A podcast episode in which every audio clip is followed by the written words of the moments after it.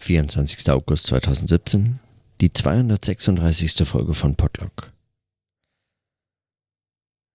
Heute habe ich den Tag damit verbracht, äh, mein Zimmer äh, weiter einzurichten, beziehungsweise unter anderem. Aber worüber ich heute äh, sprechen wollte, war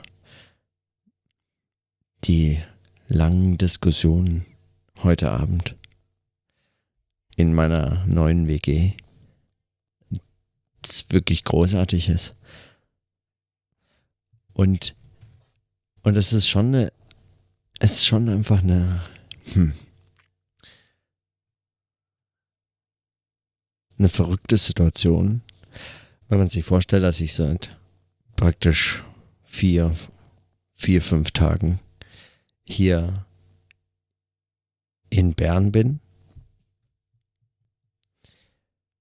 und damit in einer, in einer neuen Wohnung und in einer neuen Wohngemeinschaft.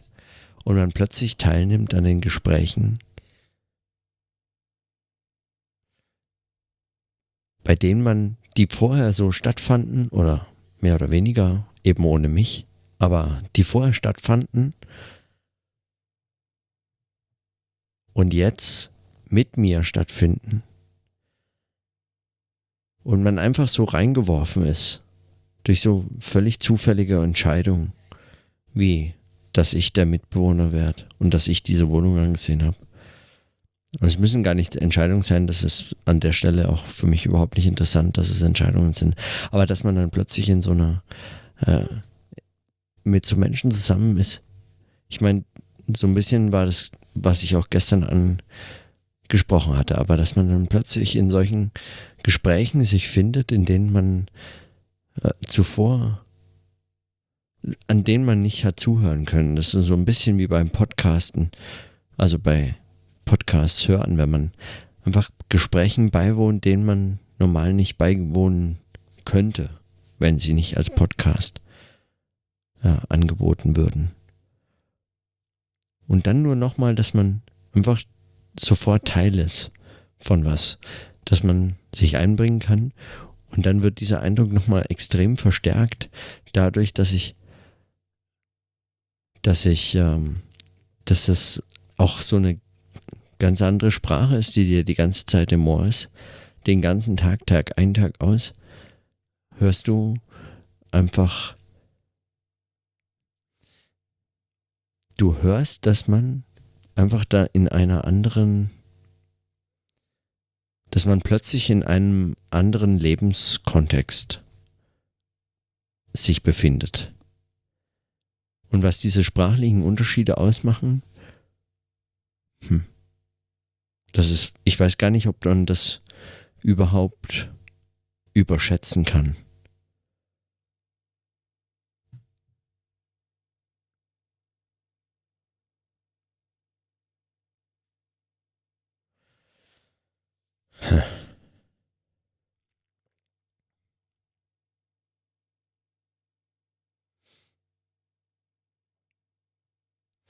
Und dann gingen auch noch die Gespräche, die Diskussionen heute Abend um Konsens und Dissens, um soziale Beziehungen, um unterschiedliche Typen von sozialen Beziehungen und so.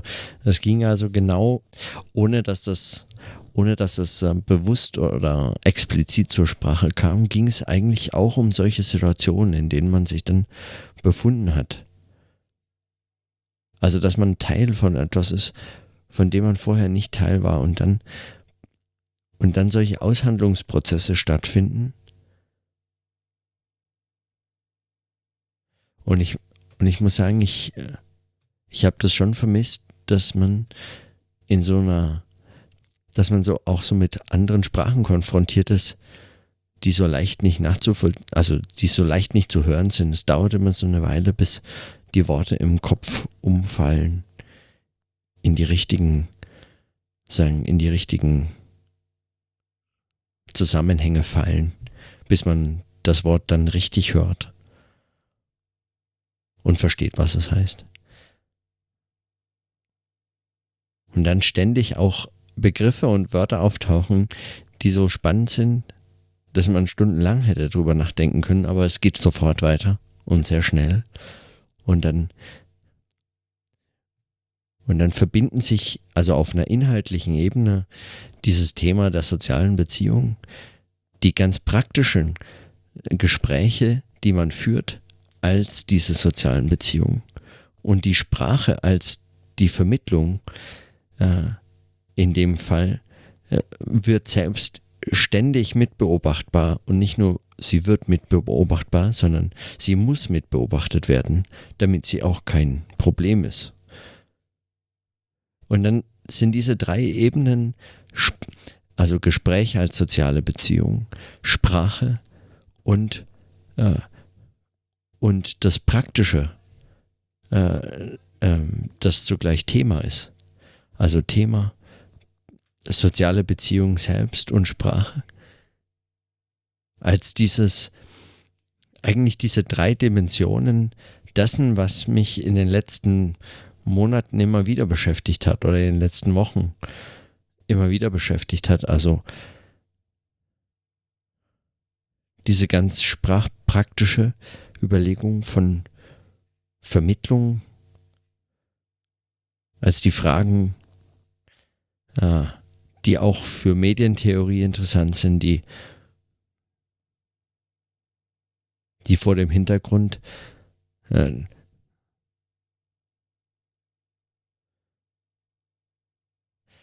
also faszinierend finde ich vor allem, dass es, dass es einfach so, so präsent und so für mich extrem intensiv zu erleben ist, wie man plötzlich in so einer Situation geworfen ist, in der man sich vor zwei Wochen oder so nicht hat äh, hineindenken können. Unmöglich. Selbst wenn man drüber nachgedacht hätte, jetzt geht's nach Bern und jetzt wohne ich woanders und so. Sowas hat man sich nie vorstellen können. Also man hat diese, nicht nur diese Details, sondern es hat einfach letztlich nichts mit dem zu tun, was man sich hat vorstellen können. Einfach weil es so abhängig ist von diesen Gesprächen, von den, von den konkreten Situationen, von der, von auch der, der Sprache und der Situation konfrontiert zu sein mit der Sprache, von der ich weiß, dass es äh, auch äh, bisweilen schwierig sein kann. Aber, aber die, äh, also die Bedeutung, die eine fremde Sprache gewinnt, ist auch erst in dem Moment wirklich nur erfahrbar, die ist nicht, die ist nicht antizipi die ist nicht antizipierbar. Das ist, es geht um Färbung und um um Töne und Zwischentöne und diese, dieses ständige Mitbeobachten von Worten, Wortwahl, von Satzbau und so. Also, äh, hm. Das ist so extrem spannend, dass ich manchmal, glaube ich, tatsächlich wörtlich mit offenem Mund da sitze, weil mich, weil ich gar nicht weiß, was mich mehr interessiert. Inhaltliches, die konkrete Situation oder die Sprache. Und die Vermutung ist natürlich auf der Hand liegend, es ist auf jeden Fall die Einheit dieser drei Dimensionen, die auch gar nicht, wenn überhaupt nur analytisch irgendwie so auseinanderzunehmen sind.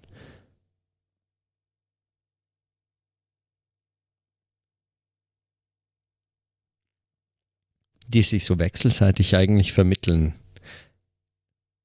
Immer in der konkreten Situation, im Thema, in der Sprache und umgekehrt.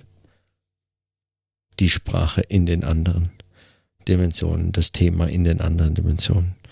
Und das Praktische, die soziale Situation selbstverständlich auch in den anderen Dimensionen. Es führt vielleicht gar nicht weiter, diese Notiz, oder ähm, wer weiß, also Dazu müsste ich noch mehr. Hm. Dazu müsste ich noch mehr nachdenken. Sprechen. Ich wünschte, ich könnte das aufnehmen auch. Einfach weil man das, das müsste man nochmal hören. Aber das Problem ist, wenn ich das aufnehme, höre ich es nicht mehr wie zum ersten Mal, wenn ich das äh, mir wieder anhöre. Und dann äh, stellt sich die Frage, wofür ich es dann aufgenommen habe. Also, wozu das führt und so. Also, es ist was äh, im Erleben eigentlich extrem abhängig von, von dieser Situation. Von dem ganz konkreten praktischen Sprechen und Hören. Und warum mich das so fasziniert, ist sicherlich auch, weil ich praktisch durch den durch dieses Podcasting und durch diesen durch dieses Podlog vor allem einfach mit diesem Sprechen und Hören gleichzeitig mit diesem ständig auf dieses auf diese Gesprächssituation so konzentriert sein, daran auch interessiert sein.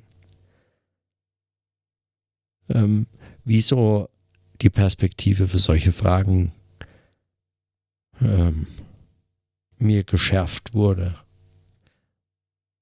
Und bewusst eigentlich so formuliert, weil ich gar nicht sicher sagen kann, dass es ich schärfe oder so, sondern dass es in den Selbstgesprächen eigentlich wieso mir geschärft wurde.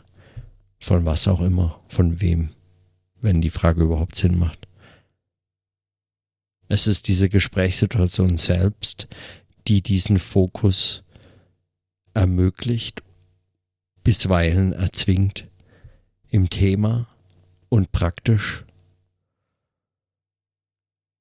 und, und in der Sprache immer das Hören als Dimension rausfällt, also ausgespuckt wird sozusagen immer wieder präsent werden kann, jederzeit diese Vermittlungssituation selbst, selbst erfahrbar wird als Vermittlungssituation. Und wenn sie als Vermittlungssituation erfahrbar wird, heißt es, dass sie, dass sie sozusagen, dass sie in ihrer Brüchigkeit erfahrbar wird. Also, dass sie als Bruch praktisch schon erfahrbar wird. Weil Vermittlung meines Erachtens genau diese Dimension des Brüchigen extrem stark macht. Vielleicht ausmacht. Und ich merke, wie scheinbar ich heute eigentlich an ganz lebenspraktischen Dingen, äh, mit lebenspraktischen Dingen beschäftigt war, wie mir ein Bett zu bauen oder mein Zimmer einzurichten oder hier anzukommen und auch Gespräche zu führen mit Menschen, mit denen ich jetzt die nächsten Jahre zusammen wohne oder so. Also mit scheinbar nicht Arbeit. Und doch haben diese Gespräche oder dieser Tag und diese Erfahrungen, diese, diese Erlebnisse, diese Tätigkeiten auch wieso mir eigentlich den Weg zur Arbeit viel stärker geebnet oder nicht geebnet, ist Quatsch. In vielerlei Hinsicht war das sehr viel mehr Arbeit und dem Denken und den Fragen sehr viel näher als wäre ich nur einfach in die Uni gegangen und wäre letztlich mit mir alleine im Büro gesessen, hätte irgendwas gelesen oder irgendwas geschrieben. Das mag Soziologie sein oder das Interesse von Soziologie mag diese Verbindung erklären, aber Es kann auch einfach die Gegenständlichkeit des Denkens selbst sein, also wie sich Gegenstand und Denken wechselseitig vermitteln. Darauf hinweisen, dass das in den konkreten Situationen nur geht.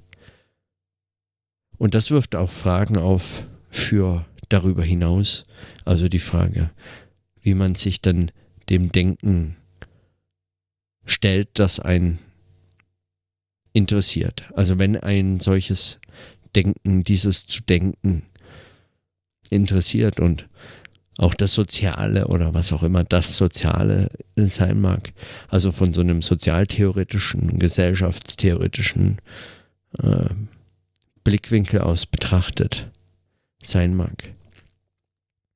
Wenn einen das interessiert, dann stellt das und solche, solche Fragen stellen die Frage nach, wie das eigentlich, wie das eigentlich tun, also wie, wie so denken. Geht das anders als in solchen Situationen?